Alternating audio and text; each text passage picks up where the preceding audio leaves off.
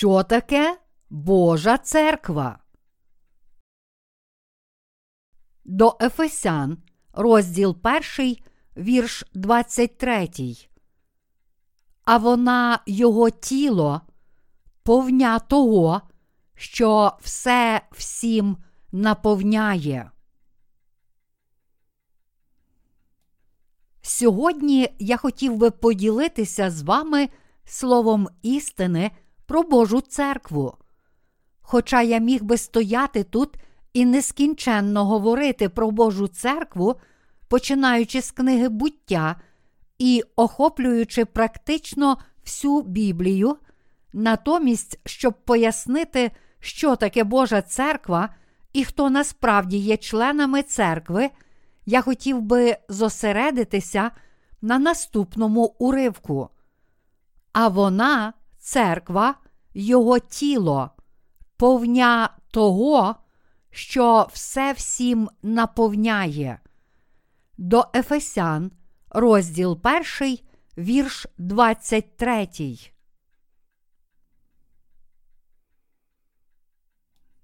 Почнемо з розгляду етимології слова церква. Розглянемо спочатку, що означає слово церква. Етимологічні корені слова церква сягають грецького слова куріакос, що означає приналежний Господу. То слово церква це зібрання, присвячене йому. У Старому Завіті для позначення церкви використовується єврейське слово кахал. Грецькою слово церква зазвичай пишеться як еклезія. Це грецьке слово подібне до єврейського кахал, що означає зібрання, і еклезія буквально означає покликаний з, тому що грецьке ек означає з, а калео кликати. Ось що означає слово церква в нашому короткому розборі його етимологічних коренів. Взагалі, грецьке слово еклезія вживається для позначення народу Божого, покликаного зі світу і посвяченого з поміж решти. У Новому Завіті, зокрема, на основі вчення апостола Павла, церква позначає особливе поняття, що визначає тіло Христове. Я лише повторюю те, що говорять про церкву біблійні конкорданси. Як уже згадувалося, походження слова церква сягає грецького слова куріакос, що означає приналежний до Господа. У Новому Завіті для позначення церкви використовується грецьке слово еклезія, зібрання, а еквівалентним єврейським словом у Старому Завіті є кахал. Коротко кажучи, слово церква означає покликане зібрання, що означає Божий народ, покликаний зі світу й посвячений з поміж решти.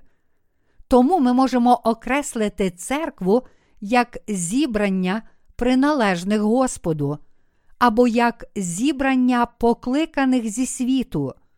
Бог покликав нас зі світу, щоб ми відрізнялися від решти. Іншими словами, слово церква означає зібрання тих, хто відрізняється від людей цього світу. Саме так ми повинні розуміти церкву. Церква це тіло Ісуса Христа, як написано в сьогоднішньому уривку святого Письма. А вона, церква, Його тіло, повня того, що все всім наповняє. До Ефесян, розділ 1, вірш 23. Вона також означає зібрання тих, кого Бог покликав зі світу, щоб відрізнити їх від нього. Церква дійсно є тілом Ісуса Христа. Біблія каже, що саме повнота Ісуса Христа наповнює все всім. Це означає, що саме через церкву Бог благословляє все і всіх. Так само, як Слово Боже каже, що церква це його тіло, вона є зібранням тих, що отримали відпущення гріхів, а тому ніщо інше, а тільки церква є Царством Божим. Ісус Христос, Цар цього Царства Божого, а ми Його народ і Його васали. Ми з вами є членами церкви, яких Бог покликав і вирізнив.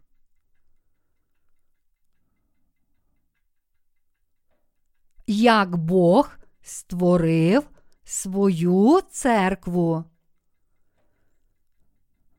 Щоб відповісти на це запитання, я хотів би звернути вашу увагу на 16 розділ Євангелія від Матвія. Прочитаймо тут Євангеліє від Матвія, розділ 16, вірші 13, 19. Прийшовши ж, Ісус до землі Кесарії Пилипової, питав своїх учнів і казав: За кого народ уважає мене, сина людського? Вони ж відповіли: одні за Івана Хрестителя, одні за Іллю, інші ж за Єремію або за одного з пророків. Він каже до них: А ви за кого мене маєте? А Симон Петро відповів і сказав: Ти Христос, син Бога Живого. А Ісус відповів і до нього промовив: Блаженний ти, Симоне, сину Йонин, бо не тіло і кров тобі оце виявили, але мій небесний Отець. І кажу я тобі, що ти скеля, і на скелі оцій побудую я церкву свою, і сили адові не переможуть її, і ключі тобі дам від Царства Небесного, і що на землі ти зв'яжеш, те зв'язане буде на небі, а що на землі ти розв'яжеш, те розв'язане буде на небі. Тут Господь чітко висловився про створену Богом церкву. Прийшовши до землі Кесарії Пилипової, Ісус запитав своїх учнів, за кого народ уважає мене, Сина Людського. Матвія, розділ 16, вірш 13. Якщо сформулювати це запитання по-іншому, то Ісус Христос запитав своїх учнів, Я народився в цей світ як син людський, але за кого вважають мене люди? Учні відповіли йому і сказали: Одні за Івана Хрестителя, одні за Іллю, інші ж за Єремію або за одного з пророків. Матвія, розділ 16, вірш 14. Тоді Ісус знову запитав їх: А ви за кого мене маєте? Матвія, розділ 16, вірш 15. Тоді Симон Петро вийшов уперед і дав Господу найсміливішу і найяснішу відповідь віри. Ти Христос, Син Бога Живого. Тоді Ісус сказав Петру: Блаженний ти, Симоне, сину Йонин, бо не тіло і кров тобі оце виявили, але мій небесний Отець. Матвія, розділ 16, вірш 17. Тут Ісус каже Петру, що саме Бог Отець відкрив йому це. Далі Він каже у віршах 18, 19. І кажу я тобі, що ти скеля, і на скелі оцій побудую я церкву свою, і сили адові не переможуть її, і ключі тобі дам від Царства Небесного, і що на землі ти зв'яжеш, те зв'язане буде на небі, а що на землі ти розв'яжеш, те розв'язане буде на небі. Сказавши тут, ти скеля, і на скелі оцій побудую я церкву свою. Ісус сказав, що збудує свою церкву на вірі Петра. Коли Петро визнав свою віру перед Ісусом і сказав: Ти Христос, Син Бога Живого, Ісус похвалив його за цю віру і сказав йому: Не ти сам пізнав це, але Бог Отець відкрив це тобі. Далі він каже Петру: на скелі оцій, тобто на твоїй вірі, побудую я церкву свою.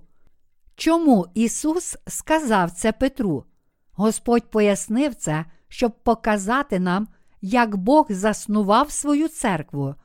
За часів Ісуса одні люди називали його Іваном Хрестителем, інші Іллею, треті Єремією або одним із пророків. На противагу всьому цьому Петро визнав Господа, Ти Христос, Син Бога Живого. Матвія, розділ 16, вірш 16.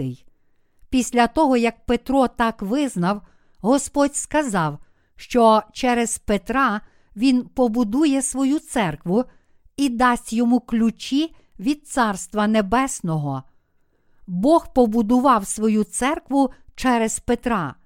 Віра Петра найяскравіше проявилася в його визнанні, бо він визнав свою віру перед Господом, кажучи: Ти Христос, Син Бога Живого.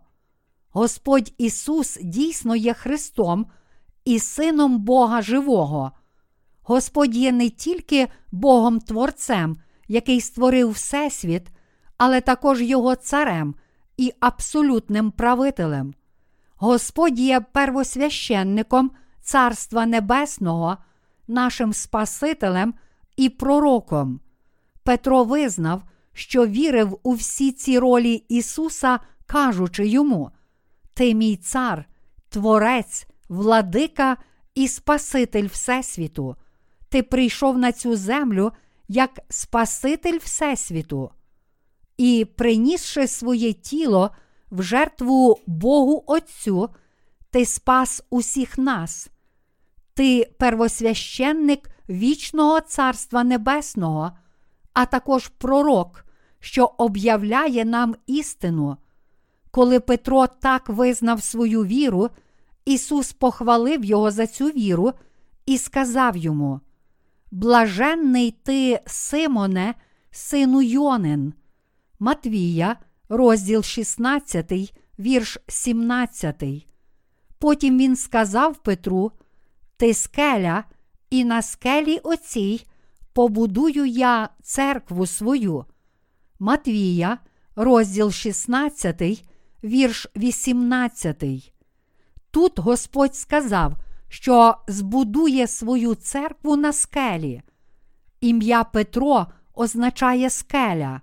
Тому Ісус сказав: На скелі оцій побудую я церкву свою.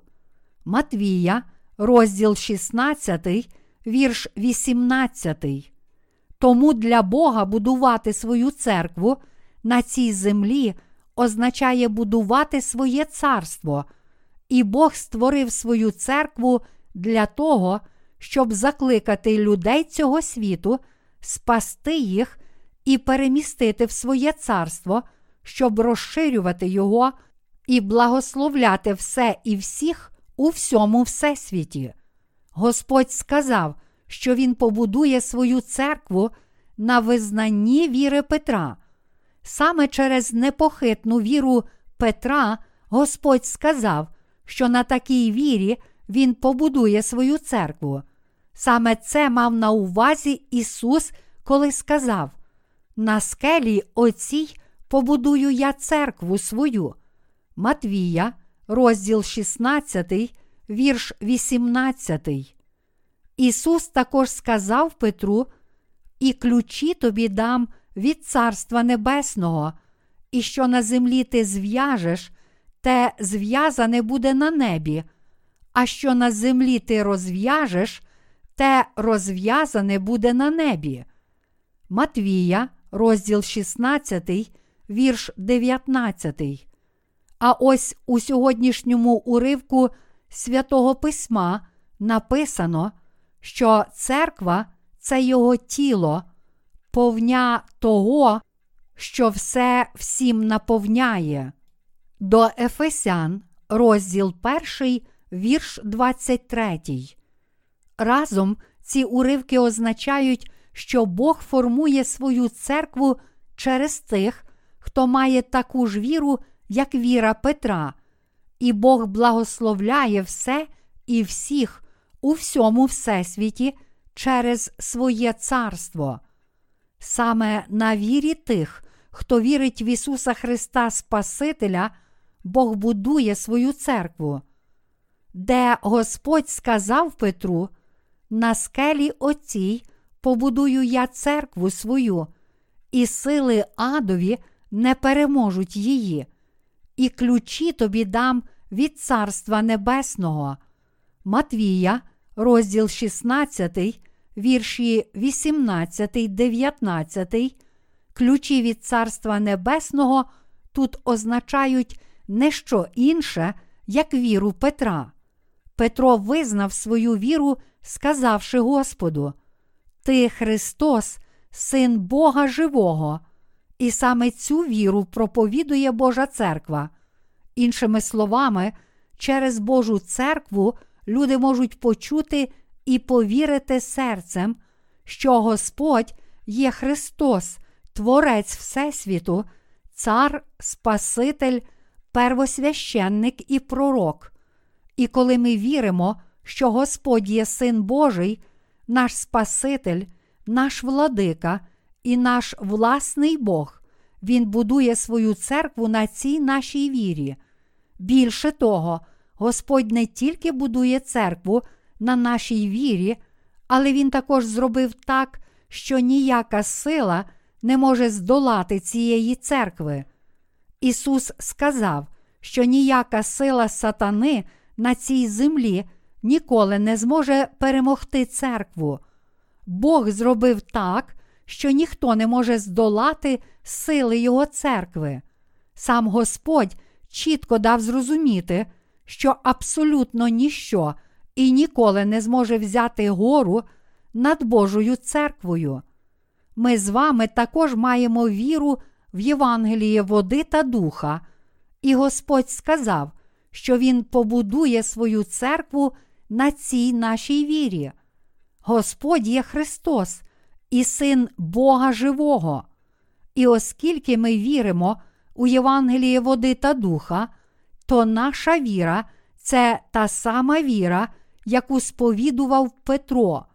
Бог сказав, що через таких віруючих Він будує свою церкву, і через цю церкву Він наповнює все всім, Царство Боже.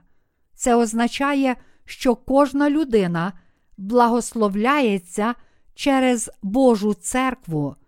Іншими словами, саме через свою церкву Бог дарує свої духовні благословення кожній людині.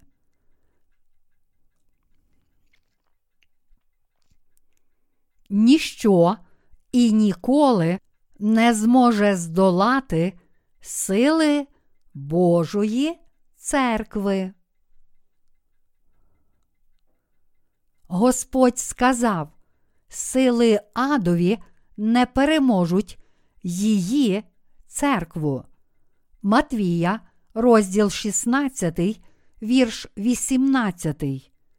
Тому ніхто і ніколи не зможе перемогти віру будь-якої праведної людини, яка стала членом церкви.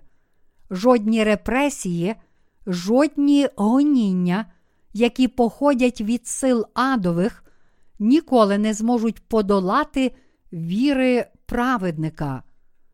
Навіть якщо праведників віддають на смерть, ніколи не переможуть їхньої віри в Божу праведність, тому що Господь глава церкви, а ми праведники, Його тіло. Хіба Господь не переміг смерть, воскреснувши з мертвих? Дійсно, Господь не тільки переміг усі злі підступи диявола, але й очистив усі гріхи кожного і поніс на собі весь осуд за гріх всього роду людського, а тому тих із нас, котрі вірять в цю істину, ніколи не зможуть перемогти нечестивці. Чим тоді є Божа церква? Це Царство Боже. Ось чому Ісус сказав, що сили адові ніколи не зможуть перемогти церкву Божу. І тому також Господь сказав Петру: І ключі тобі дам від Царства Небесного, і що на землі ти зв'яжеш, те зв'язане буде на небі, а що на землі ти розв'яжеш, те розв'язане буде на небі. Матвія, розділ 16, вірш 19. Тому ніхто і ніколи не зможе подолати зібрання тих, хто належить Господу, тих, кого Господь покликав зі світу, щоб дати їм можливість зустрітися з Богом і перебувати в Його церкві. Абсолютно жодна сила цього світу, жодна політична влада, жоден закон, жодна етика, жодна релігія, жодна сила ніколи не зможе перемогти церкву. Господь дав ключі від Царства Небесного тим, чия віра подібна до віри Петра, як і сказав тут, і ключі тобі дам від Царства Небесного, і що на землі ти зв'яжеш, те зв'язане буде на небі, а що на землі ти розв'яжеш, те розв'язане буде на небі. Матвія, розділ 16, вірш 19. Іншими словами, тим, хто має віру як скеля, Господь дав ключі для входу в Царство Боже. Тому Божа церква це зібрання тих, хто має ці ключі для входу в Царство Небесне.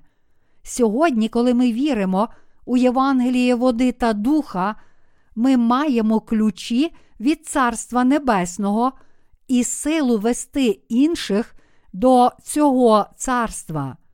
Отже, все, що Божа церква, Його слуги і всі святі зв'яжуть на цій землі, буде зв'язане і в Царстві Небесному. Що церква зв'язує, те зв'язується і на небі, і що церква розв'язує, те буде розв'язане і на небі. Такою є сила, яку Бог дав своїй церкві. Ми всі вдячні за цю силу, яка є і величною, і страшною водночас. Сказавши, що дасть Петру ключі від Царства Небесного, Господь сказав йому наступне: Я дам тобі ключі від Царства Небесного, що ти зв'яжеш на землі, те буде зв'язане на небі, і що ти розв'яжеш на землі, те буде розв'язане на небі. Проповідуй віру, яку ти щойно визнав переді мною, кажучи: Ти Христос, Син Бога Живого. Поширюй Євангеліє води та духа, в яке віриш, хто послухає твоїх слів і повірить у це істинне Євангеліє, той спасеться, щоб увійти в Царство Небесне, а хто не приймає твоїх слів і відмовляється вірити в це істинне Євангеліє, той не увійде в Царство Небесне. Тому сила церкви надзвичайно велика.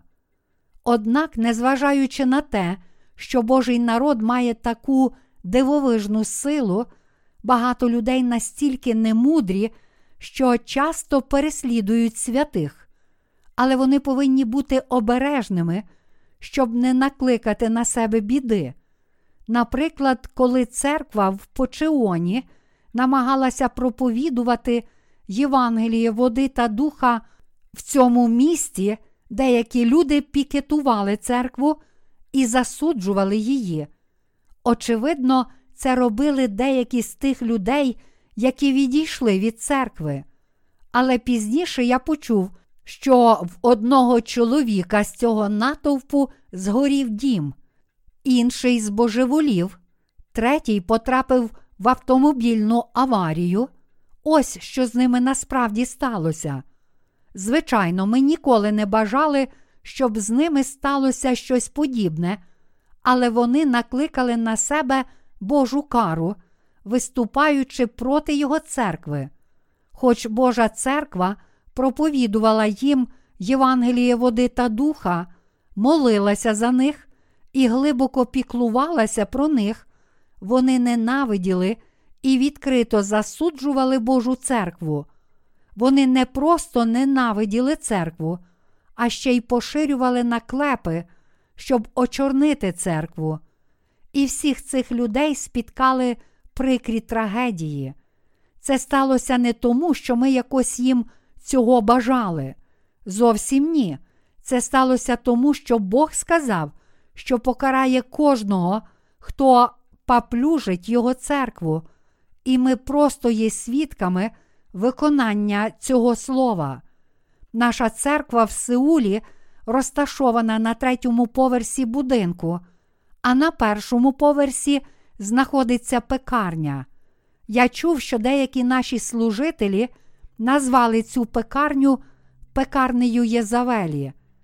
Як багато хто з вас, напевно, знає, Єзавель була дружиною царя Ахава, який виступав проти Божого народу і поклонявся ідолам.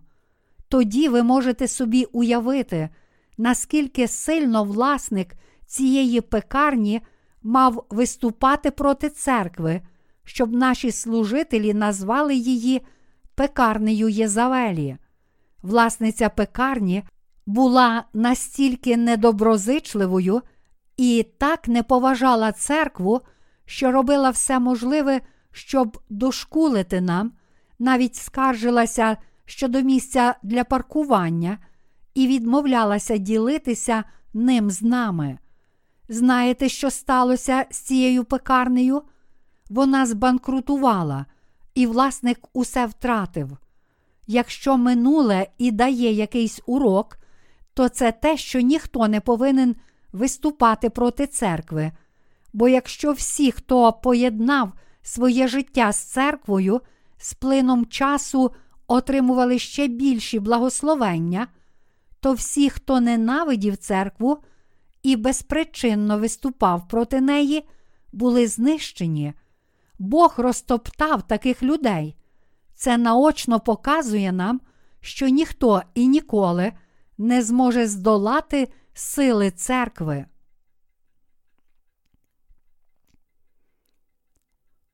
Сила Божої церкви надзвичайно велика. Ісус сказав, що на землі ти зв'яжеш, те зв'язане буде на небі, а що на землі ти розв'яжеш, те розв'язане буде на небі. Матвія, розділ 16, вірш 19.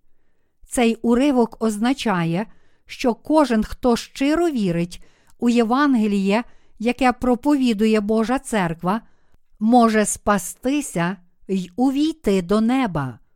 Божа церква проповідує Євангеліє води та духа всім і кожному. Хто слухає це Євангеліє і вірить у нього, той може отримати відпущення гріхів, а хто не вірить у це справжнє Євангеліє, яке проповідує Божа церква, той ніколи не зможе отримати відпущення гріхів. Отже, саме церква визначає, чи спаслася людина від гріха, чи ні. Якщо церква каже комусь, що він ще не спасенний і все ще приречений на пекло, то він обов'язково опиниться в пеклі. Той, кого церква проклинає, не має іншого вибору, як бути проклятим, тому що Господь сказав, що Він не тільки збудує свою церкву на скелі віри Петра, але й дасть таку непереможну силу Божій церкві. В першому Петра, розділ 3, вірш 21 написано: Того образ хрещення нетілесної нечистоти позбуття, але обітниця Богові доброго сумління спасає тепер і нас Воскресенням Ісуса Христа. Це означає, що Бог прийме до неба всіх, хто слухає і вірить у Євангеліє води та духа, яке проповідував Петро, дарує їм вічне життя і зробить їх членами своєї церкви. Іншими словами, віруючи у Євангеліє води та духа, належать Господу, і всі такі люди отримають від Господа всілякі небесні благословення. З іншого боку, якщо хтось не повірить у це Євангеліє води та духа, яке проповідував Петро, то через своє невір'я буде засуджений за гріхи, які ще залишаються в його серці. Більше того, такі люди ніколи не зможуть отримати жодних благословень з неба. Те, що сила Божої церкви є великою, означає, що вона наповнює все всім. Господь сказав, що Божа церква це повня того, що все всім наповняє. Це означає не тільки те, що Бог є скрізь, але й те, що проповідуючи Євангеліє води та духа кожному в цьому світі, хто віддалився від Бога через гріх, церква дає можливість всім отримати прощення своїх гріхів і народитися знову, тим самим оновлюючи їх і тілом, і духом, і благословляючи всіх. Саме тому Ісус сказав, що цей світ благословенний Богом завдяки Євангелію води та духа, яке проповідує Його церква та її благословенням. Таким чином, завдяки Петру, ми можемо усвідомити, на якій вірі будувалася Божа церква. Сказавши Петру, на скелі оцій побудую я церкву свою, Матвія, розділ 16, вірш 18, Господь сказав, що збудує Божу церкву на вірі Петра. Це, в свою чергу, означає, що Бог будує свою церкву на нашій з вами вірі в Євангеліє води та духа. Бог також проповідує Євангеліє людям цього світу через нас з вами, які стали членами церкви, і благословляє їх через свою церкву. Тому саме через Божу церкву благословляється цей світ і весь Всесвіт, через яку інституцію діє Бог на цій землі, яка інституція приносить Боже благословення на цю землю? Це не що інше, як Божа церква, це абсолютна, вічно незмінна істина. Тут, у посланні до Ефесян, апостол Павло в основному говорить про Божу церкву. В іншому місці, у посланні до Галатів, він говорив про фальшиву віру, описував помилковість фізичного обрізання і правдивість Євангелія води та духа. Старозавітна практика обрізання сьогодні змінилася на молитви покаяння, і апостол Павло навчав, наскільки це було неправильно і як це увело в оману так багато християн, відвівши їх від Божої церкви та істинного Євангелія. Апостол Павло закликав нас міцно триматися Євангелія води та духа, в яке він сам вірив. І тут, у посланні до Ефесян, він говорить про Божу церкву, навчаючи нас, що ще до заснування світу Бог вибрав і призначив нас у Христі, щоб спасти нас, щоб зібрати все, що на небі та на землі. Апостол Павло каже, що Бог Отець зробив нас своїми дітьми в Ісусі Христі, Євангелієм води та духа, і що Він збудував свою церкву на цій нашій щирій вірі. Це означає, що той, хто вірить у Євангеліє води та духа, належить Богу, Христу і церкві. Всі ми повинні усвідомити, що Бог зробив для нас через свою церкву. Ми повинні чітко усвідомити, що Бог діє через свою церкву. І тут ми повинні зрозуміти, що кожне благословення приходить через Божу церкву, і воля Божа також виконується через Його церкву.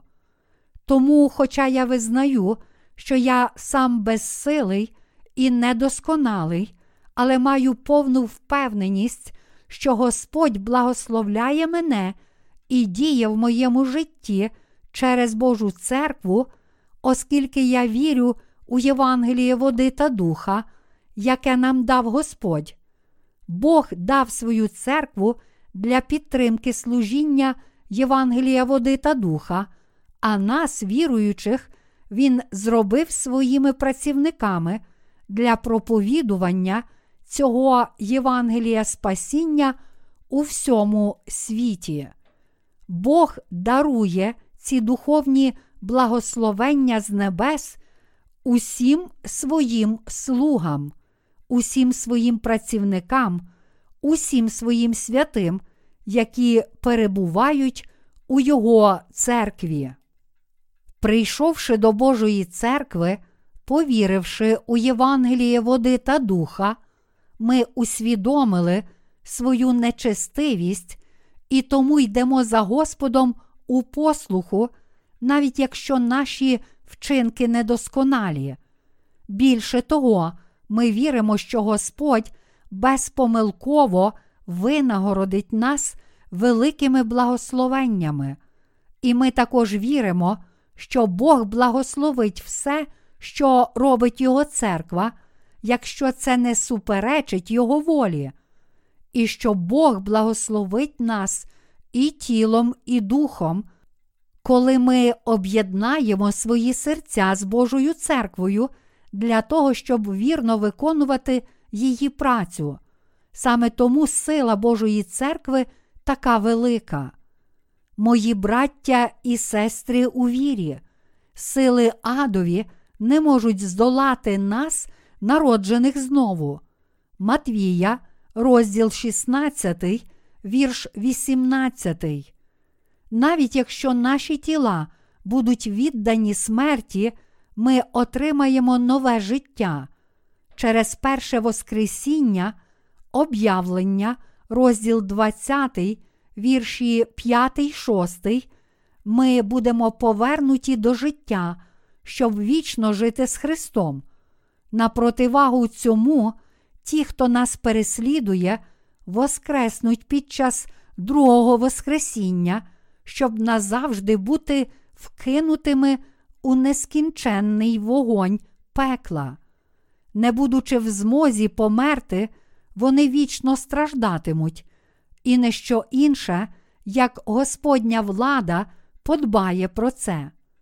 Мої браття і сестри у вірі, прийшовши на цю землю, наш Господь узяв на себе наші гріхи у своєму хрещенні, пролив свою кров і помер на Христі, та за три дні воскрес із мертвих. Як воскрес Господь, так воскресне і кожна людина. Ті з нас, хто воскресне, будуть жити вічно серед вічних благословень, а всі інші, ті, хто відмовляється вірити у Євангеліє води та духа, переслідує і виступає проти Божої церкви, будуть прокляті Богом на віки вічні. Бог ніколи не може терпіти таких людей, які виступають проти Його церкви і переслідують її. Немає нікого на цій планеті Земля, хто б коли-небудь виступав проти Божої церкви і переміг її. Я не знаю, чи ви мали нагоду бачити фільм Квовадіс.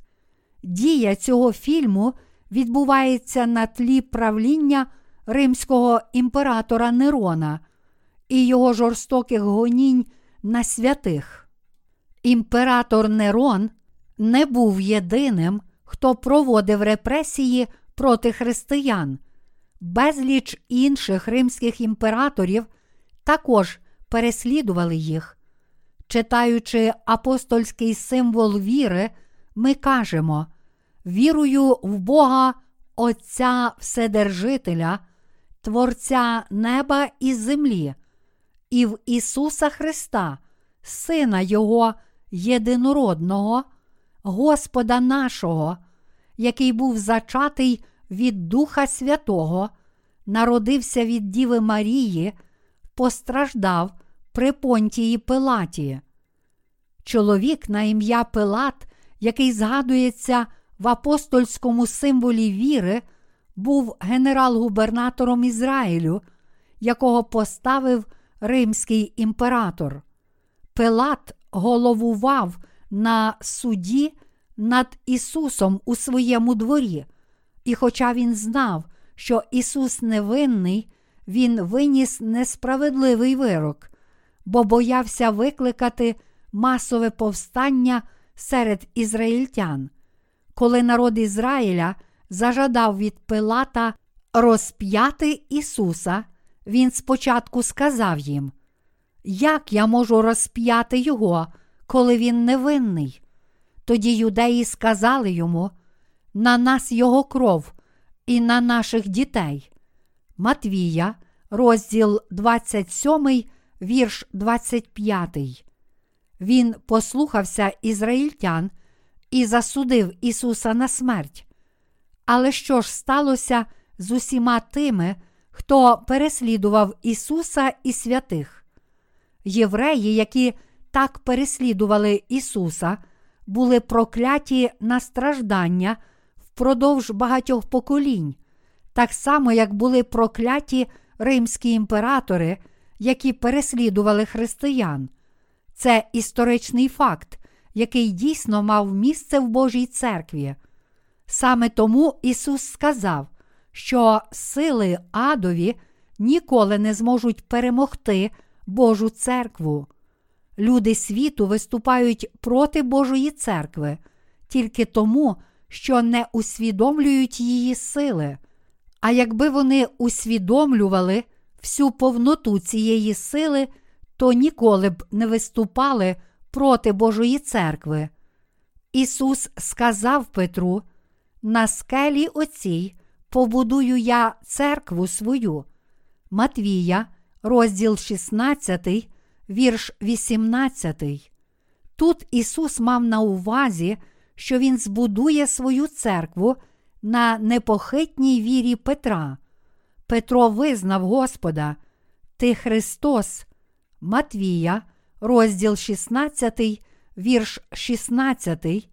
І це визнання означає, що Петро вірив у Господа як у Творця цього Всесвіту. А ще він вірив, що Ісус Христос був Царем, первосвященником і пророком. Господь прийшов на цю землю в усіх цих трьох ролях, і в істині води та духа Він спас нас від гріхів світу та звершив наше спасіння. Ісус Христос, наш Спаситель, наш Учитель і наш Бог пастир, який визволив нас від гріхів світу. Ми всі віримо, що Господь є нашим Спасителем, і саме на цій нашій вірі Бог побудував свою церкву і своє царство. Бог сказав, що збудує свою церкву, зібравши всіх, хто належить Господу, і через цю церкву Божу поширить Євангеліє по всьому світу. Саме на такій вірі побудована Божа церква. Яку ж тоді силу має Божа церква? Сила Божої церкви надзвичайно велика, як на землі, так і на небі, як у цьому світі, так і в майбутньому. Ми всі повинні це усвідомлювати і вірити в це.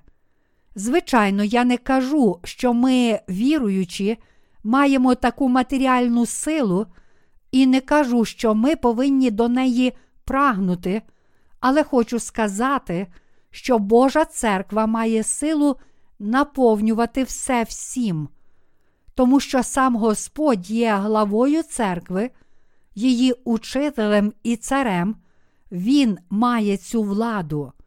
Він благословляє тих, хто виконує настанови церкви і карає тих, хто їх не виконує. Ви всі без винятку повинні тут усвідомити, що все, що Божа церква зв'яже на землі, буде зв'язане на небі, і все, що вона розв'яже на землі, буде розв'язане на небі. У чому є ця влада? Вона є ні в чому іншому, як у Божій церкві. Говорячи про таку владу, Господь мав на увазі Божу церкву. Він говорить про нас з вами, які вірою стали членами Божої церкви. Але якщо ви не з'єднаєте свого серця з церквою Божою, не приймете її рішень, не будете прагнути до досягнення її цілей, не будете реалізовувати її цілей, то не зможете отримати від Бога жодних благословень. Усвідомивши силу Божої церкви, відтепер мусите жити по вірі. Ви думаєте, що Божа церква тільки лагідна? Хоча вам може здатися, що Божа церква дуже лагідна і ніжна, її сила набагато більша, ніж будь-кого іншого. Божа церква це тіло Ісуса Христа. Якщо ви вірите у Євангеліє води та духа, яке проповідує Божа церква, єднаєте своє серце з її працею і молитеся разом з церквою, то ви будете благословенні Богом і станете Його знаряддям праведності. Якщо ж ви будете дивитися на Божу церкву зверхньо, то будете прокляті і тілом, і духом. Це відбувається не тому, що ми бажаємо комусь прокляття. Зовсім ні. Ми хочемо, щоб всі такі люди покаялися і спаслися від своїх гріхів. Однак, якщо вони відмовляться навернутися і натомість продовжуватимуть протистояти Богу, то будуть прокляті ним. Тому я закликаю всіх вас чітко усвідомити, що це за інституція Божа церква. Бог побудував свою церкву і своє царство на тих, хто має таку віру, як Петро. Бог створив церкву, зібравши тих, хто став його народом по вірі, і доручив їм проповідувати Євангеліє через церкву Божу. Тому, оскільки ми стали членами Божої церкви, і всі ми віримо у Євангеліє, ми повинні об'єднати свої серця з Божою справою і служити Господу разом з церквою.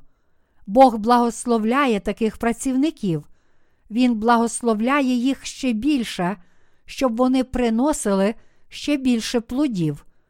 Більше того, Бог також благословляє всіх, хто вірить у Євангеліє, яке проповідують такі працівники, і єднає з ними свої серця.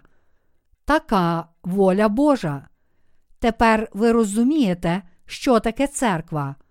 Просто церковна будівля це не є справжня церква, оскільки жодна фізична будівля сама по собі не є Божою церквою, вона не має ніякого значення. Будівля це лише місце збору.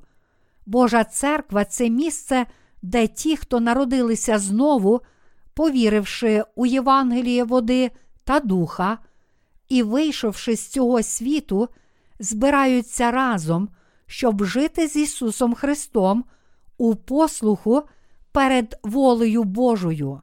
Божа церква це інституція, яка ділиться Божими благословеннями з усіма.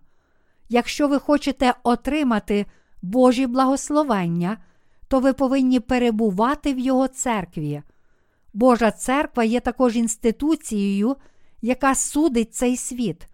Все, що Божа церква вважає правильним, є правильним, і все, що Божа церква вважає неправильним, є неправильним. Католики стверджують, що Петро був першим папою римським, оскільки Господь сказав йому: І ключі тобі дам від Царства Небесного. Матвія, розділ 16, вірш 19. Однак це глибоко помилкове уявлення. Петро був людиною, яка вірила у Євангеліє води та духа так само, як і ми з вами. Він вірив у Євангеліє води та духа, і він визнав Господа. Ти Христос, Син Бога Живого. Матвія, розділ 16, вірш 16. В іншому місці, в першому Петра, розділ 3, вірш 21, він також сказав: Того образ хрещення не тілесної нечистоти позбуття, але обітниця Богові доброго сумління спасає тепер і нас Воскресенням Ісуса Христа. Цей уривок відображає суть віри Петра. Подібно до того, як Петро визнав Господа, ти Христос, Син Бога Живого, Матвія, розділ 16, вірш 16, він був слугою Божим, який щиро вірив, що хрещення Ісуса омило всі його гріхи. Саме тому Петро перед розп'яттям Господа визнав свою віру перед Ним і сказав йому: Ти Христос, Син Бога Живого. Матвія, розділ 16, вірш 16. І саме за визнання віри Петра, Господь Ісус сказав йому: На цій скелі, на цій твоїй вірі я побудую церкву мою, я даю тобі ключі від Царства Небесного. Ці ключі тепер твої, не тільки ти, але й усі, хто вірою стали учнями Ісуса Христа, мають ключі від Царства Небесного. Тут же в посланні до Ефесян, розділ 1, вірш 23 написано: А вона, церква, його тіло, повня того, що все всім наповняє, чиїм тілом є Божа церква. Вона є тілом Ісуса Христа. Ми з вами це тіло Ісуса Христа. Що робить Божа церква з усіма речами у цьому всесвіті?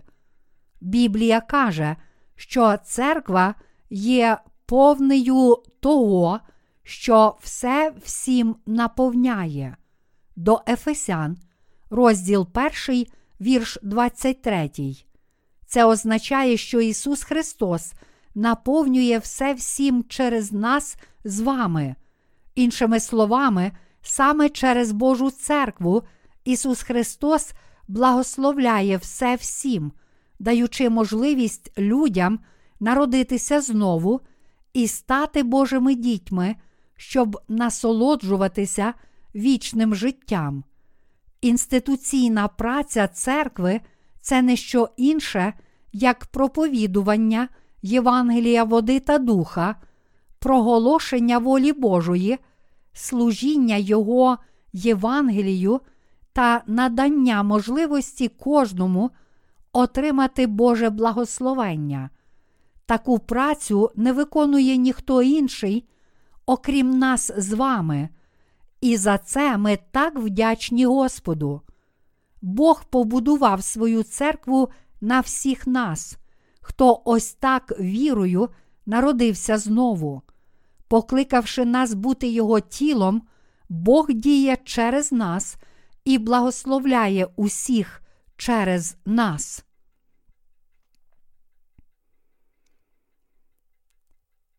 А ви ще не відкрили духовні очі свого серця? У посланні до Ефесян, розділ 1, вірш 11, написано: У нім, що в нім стали ми і спадкоємцями, бувши призначені наперед, постановою того, хто все чинить за радою волі своєї. Ми стали Божими дітьми з Його волі. Бог запланував наше спасіння у Христі ще до створення світу, щоб ми прославляли Божу славу.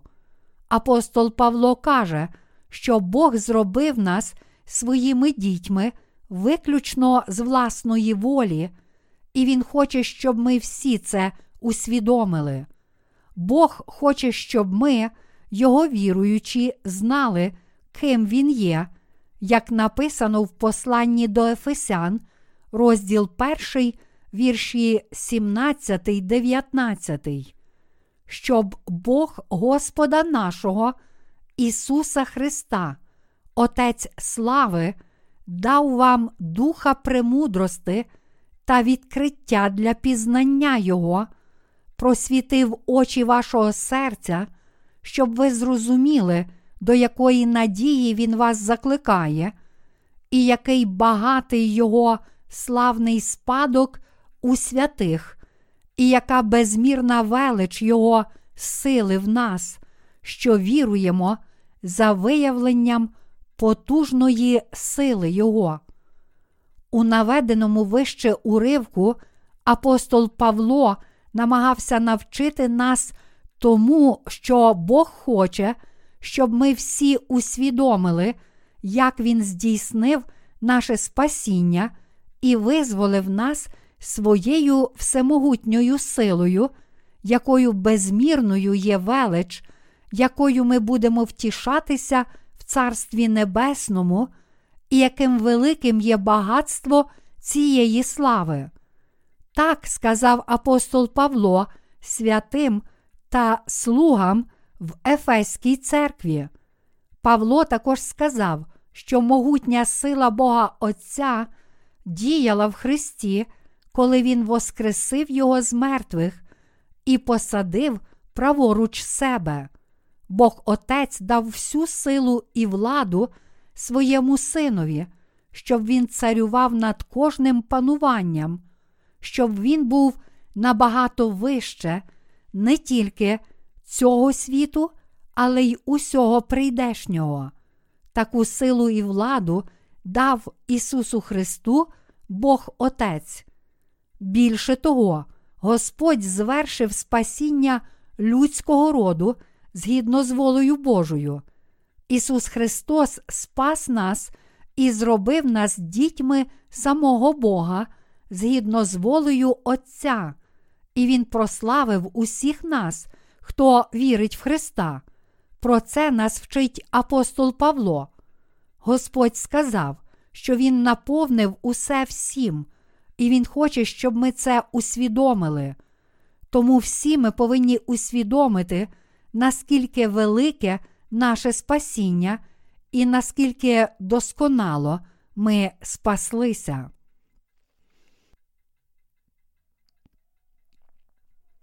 Установивши свою церкву, Бог діє через кожного її члена.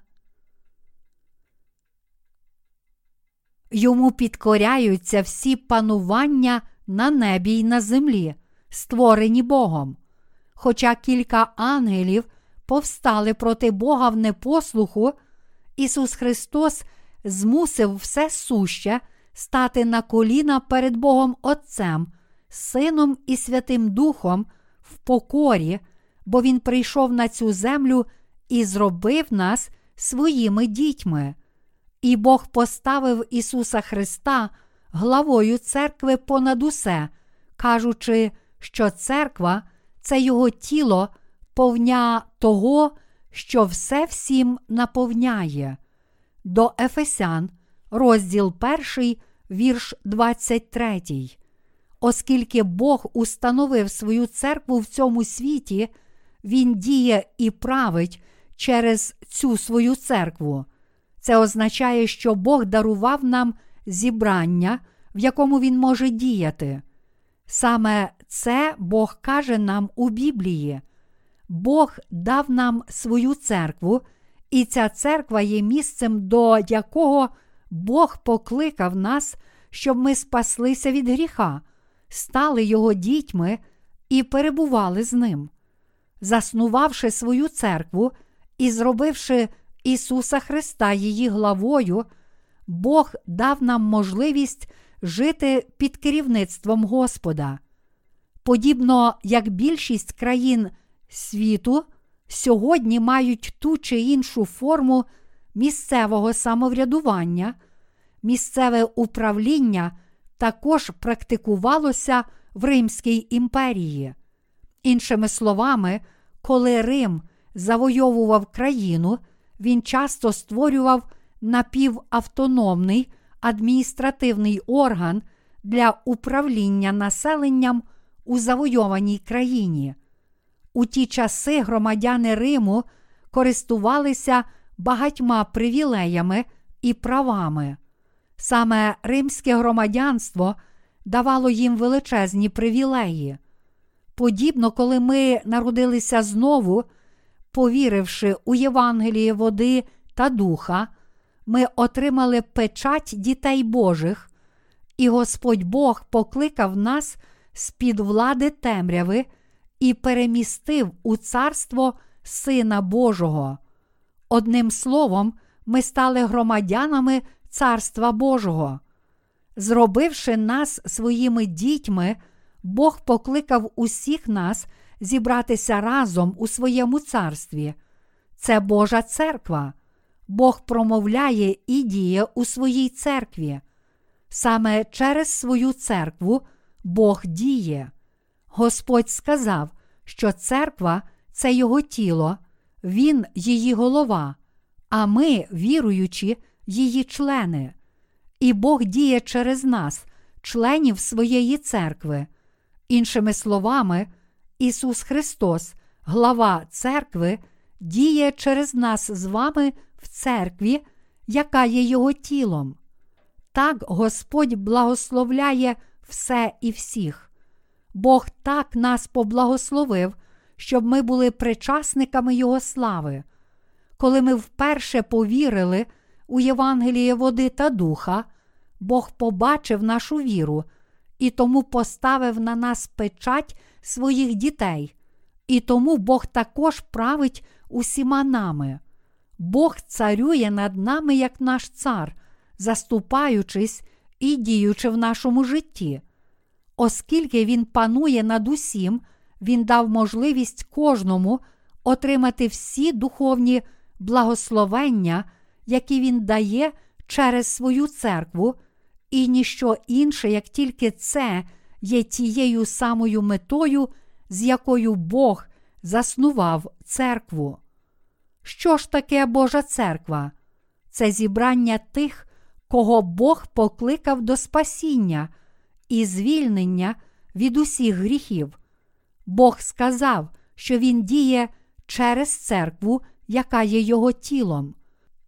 Читаючи друге до Коринтян, розділ 6, вірші 14 і 18, ми можемо чітко побачити, що Бог дав цю церкву нам, а не комусь іншому, бо написано: до чужого ярма не впрягайтесь з невірними, бо що спільного між праведністю та беззаконням, або яка спільність у світла з темрявою, яка згода в Христа з Беліяром, або яка частка вірного з невірним, або яка згода поміж Божим храмом та ідолами, бо ви храм Бога живого, як Бог прорік, поселюсь серед них і ходитиму, і буду їм Богом, а вони будуть народом моїм. Вийдіть тому з поміж них та й відлучіться, каже Господь, і не торкайтесь нечистого, і я вас прийму, і буду я вам за Отця, а ви за синів і дочок мені будете, говорить Господь Вседержитель. Що сталося б, якби з церквою Божою змішалися люди, які не народилися знову? Господь не діяв би в такій церкві, він був би надто втомлений і ображений, щоб діяти в ній. Більше того, перше, що робить Господь за таких обставин, це вичищає з церкви всіх невірних. Саме тому Господь і відсіяв багатьох невірних з нашої церкви. Не ми їх вигнали з церкви, а Бог їх виполов. Як ми, віруючи, можемо мати хоч якусь спільність з такими невірними. Божа церква це зібрання привілейованих людей, яких Бог покликав з під влади темряви і які стали Божими дітьми, повіривши в те, що Він спас їх Євангелієм води та духа. І Божа церква є тим місцем, де виконується Його діло. Бог благословив свою церкву насолоджуватися всією славою й величчю небес і царювати.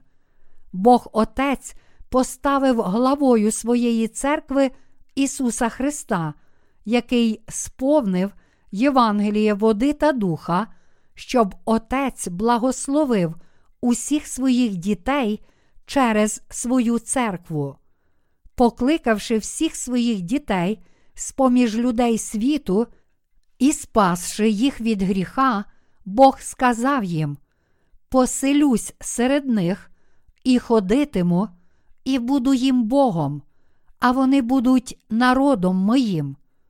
Друге до Коринтян, розділ 6, вірш 16.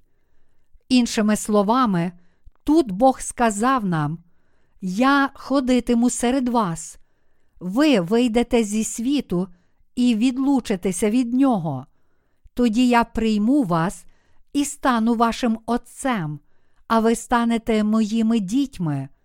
Це означає, що саме Бог будує своє царство, і саме Він благословляє це царство, особисто працюючи над ним. Бог також планував виконати всю свою волю і благословити все через це царство, і Він виконав цей план.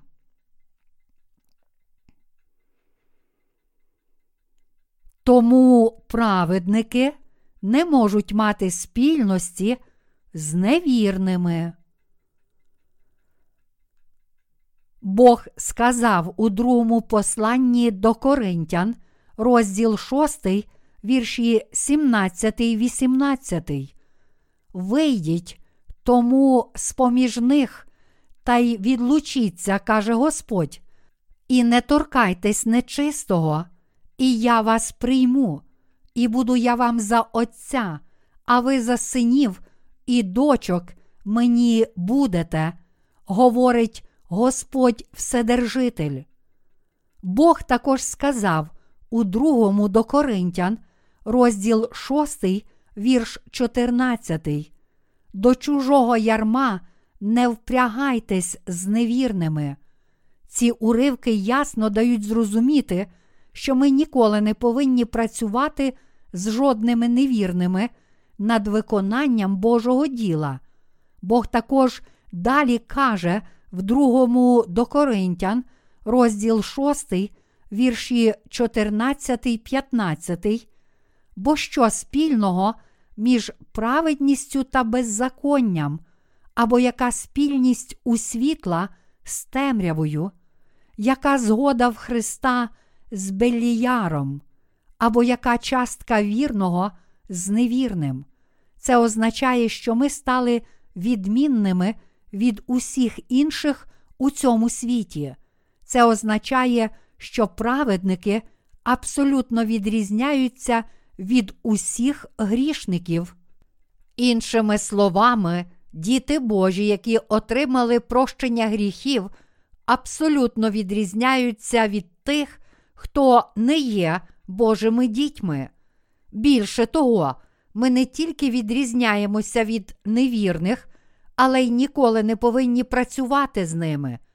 Адже як може той, хто схвалений Богом Отцем, виконувати його діло з тим, хто не має цього небесного схвалення? Хоча в цьому світі є багато християн, проте більшість із них не вірить у Євангеліє води та духа, тому ми, праведники, не можемо мати жодної спільності з такими християнами-грішниками.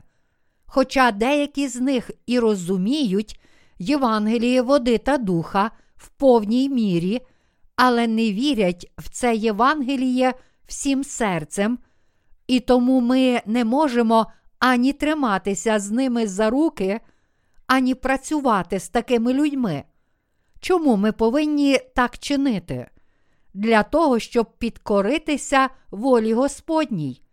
Якщо ми коли-небудь об'єднувалися з кимось, хто не вірить у Євангеліє води та духа, то ми повинні негайно відсторонитися від усіх таких людей, вийти з їх числа, вести життя віри самостійно і служити Господу окремо від них. Ми повинні це робити, бо тільки тоді в нас діє Господь. Коли Господь діє, Він завжди діє тільки з народженими знову, і тому ми не повинні мати жодної спільності з невірними. Тільки ті, хто вірить у Євангеліє води та духа, є обраними Господом, підставою, на якій Господь затверджує нас як свою церкву, свій народ і своїх слуг, є те, чи були ми врятовані від усіх наших гріхів, повіривши у Євангеліє води та духа, чи ні. Це тому, що Господь діє тільки в зібранні народжених знову. Як може праведність перебувати з беззаконням? Як може той, хто живе праведним життям, мати спільність з тим, хто практикує беззаконня?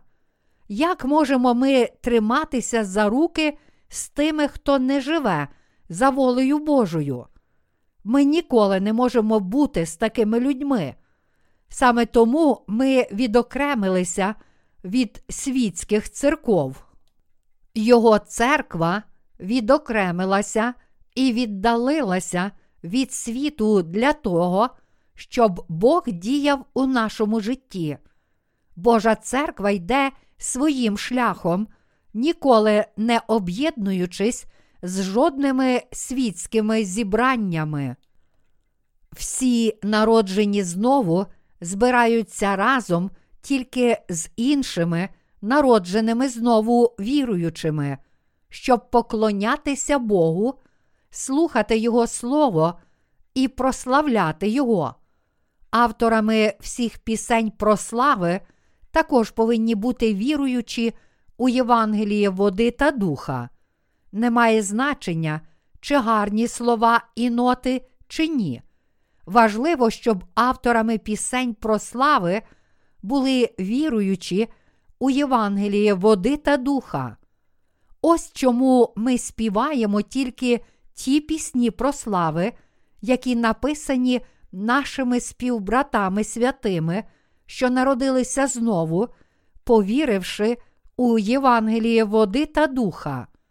Дехто з вас може подумати, що це я надто впертий і тому наполягаю на тому, щоб ми цілком віддалилися від усіх елементів світських церков. Але це не так. Це необхідно зробити, тому що нам абсолютно необхідно бути відокремленими від усіх збіговиськ грішників. Церква це тіло Ісуса Христа, як написано в Біблії. Ісус Христос наш голова, а ми Його тіло, тому Він керує нами і скеровує нас. Ми також є Його народом.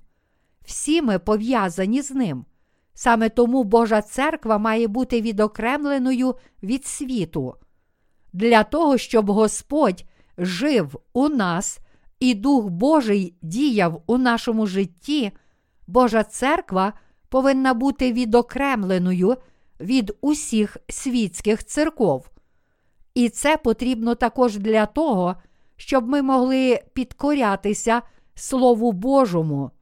Тільки тоді Господь діє через церкву Божу і через нас з вами.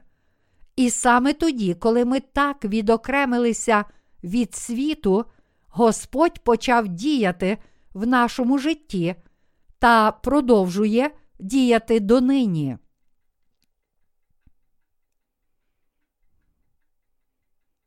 Божа церква має бути місцем, де може діяти Святий Дух.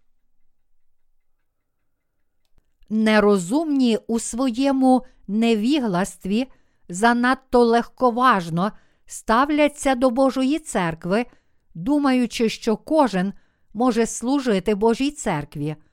Але насправді все не так. Не кожен може служити в Божій церкві. Ви можете подумати, що якщо є церковна будівля, і там є люди, які прославляють Бога, поклоняються йому, проповідують та моляться, то це церква. Але це не обов'язково Божа церква. Першою вимогою для того, щоб це була Божа церква, є те, що це має бути зібрання святих, які спаслися від гріхів з волі Божої, а їх лідером має бути той, кого Бог затвердив як свого слугу. Необхідним є не тільки слуга Божий, але також і відкуплені Божі діти. Місце, де ці люди збираються разом, щоб вивчати Слово Боже, проповідувати і слухати Його, молитися Богу, слідувати за Ісусом Христом і жити вірою згідно з волею Божою, це і є Божа церква. Саме через таке зібрання Бог діє і виконує свою волю, і це є Божа церква. Наше зібрання є таким зібранням, де ми проводимо богослужіння і молитовні зустрічі з нашими братами і сестрами, народженими знову віруючими, де ми прославляємо Бога і спільно працюємо для служіння Йому. Це і є Божа церква. Божа церква це зібрання тих, що отримали відпущення гріхів з волі Божої, тобто це зібрання тих, що отримали відпущення гріхів через усвідомлення і віру в Євангеліє води та духа, і тих, що розпізнали волю Божу, життя віри. Не що інше, як таке зібрання є Божою церквою. Просто будівля з Христом на даху це не церква. Таке місце не є царством Божим, а його члени не є Божим народом. Точніше, це не що інше, як релігійна організація, місце, де зібралися грішники для того, щоб переслідувати свої спільні інтереси відповідно до власних людських можливостей і засобів, і де заохочується власна людська сила волі та добрі діла як шлях до спасіння. Бог особисто заснував свою церкву через своїх відкуплених слуг. І, зробивши нас своїми власними дітьми, Бог хоче, щоб ми зрозуміли кожне откровення небес. Бог хоче, щоб ми всі, як Його діти, по-справжньому пізнали Ісуса Христа і мали всяку мудрість і розуміння щодо Бога. Бог хоче, щоб ми усвідомили, як Він діє в нашому житті через Ісуса Христа і наскільки велика Його сила. Тому, оскільки ми віримо в цього Бога, ми повинні вийти зі світу і бути відокремленими від Нього, служити Євангелію істини, слідувати за Господом, захищати свою віру і зберігати цю істину Євангелія в чистоті, щоб Господь міг діяти в нашому житті. Ми з вами повинні проповідувати Євангеліє таким, яким воно є, вірити в нього в його чистому вигляді та захищати його цілісність. Саме тоді Господь діє в нашому житті та стає нашим головою, щоб керувати нами і спрямовувати нас. Саме тому церква є такою напрочуд важливою і незамінною для всіх нас. Що таке Божа церква? Простими словами, це Царство Боже. У молитві Отче наш є фраза Нехай прийде царство Твоє. Вона означає, що Господь приходить і діє в Божій церкві. Господь діє в наших серцях через Божу церкву, заступається і діє у всьому, що робить церква. У цій церкві зібрані святі, які трудяться на догоду Господу, покладаючи всю свою надію на нього, і саме цих святих Господь оберігає і благословляє. З іншого боку, Господь відсіває від своєї церкви тих, хто не народився знову і не поєднав своє серце з Господнім серцем. Чому він так чинить? Він це робить для того, щоб ми приносили більше плодів. Бог фактично вчинив так в нашій церкві. Дійсно, Бог не тільки спас нас, але також зібрав нас разом і зробив нас членами церкви. Він покликав нас усіх зі світу, щоб ми зібралися разом. Таким чином, Бог став нашим головою і нашим царем, а ми стали Його тілом і Його підданими. І через цю церкву Бог дав нам можливість проповідувати Його Євангеліє всім і дозволив усім бути благословенними. Тому у своєму житті кожен з нас повинен мати чітке розуміння обов'язку церкви та її покликання. Саме через свою церкву Бог благословляє всіх у світі. Саме через церкву Бог благословляє своїх працівників, свій народ і всіх інших. Бог сказав, а вона, церква, його тіло, повня того, що все всім наповняє. До Ефесян, розділ 1, вірш 23. Бог дав нам зрозуміти, що Він незмінно діє через церкву. Бог діє через свою церкву, через нас з вами, членів цієї церкви Божої. Тут ви повинні чітко усвідомити, що Бог ніколи не діє через того, хто не народився знову. Тільки через свою церкву Бог об'являє і показує, що Він зробив для нас і що ще зробить у майбутньому. Він ніколи не діє через тих, хто не народився знову, але тільки через тих, хто є належними в його очах, тобто через народжених знову з Євангелія, води та духа. Є люди, які є належними в очах Божих, якими б негідними вони не здавалися в людських очах, і саме через таких людей Бог діє. Що найперше зробив Бог для того, щоб побудувати свою церкву? Він насамперед зробив нас своїми дітьми. Нам усім абсолютно необхідно це чітко усвідомити. Церква не виникла раніше, ніж з'явилися діти Божі, а навпаки, Бог спочатку зробив нас своїми дітьми, а потім зібрав нас разом і побудував церкву, своє царство. Свідки Єгови, одна зі світських релігійних груп, стверджують, що тільки вони є царством Єгови, але справжнє царство Господа Бога є тут, у місці зібрання народжених знову духовних віруючих, серця яких безгрішні.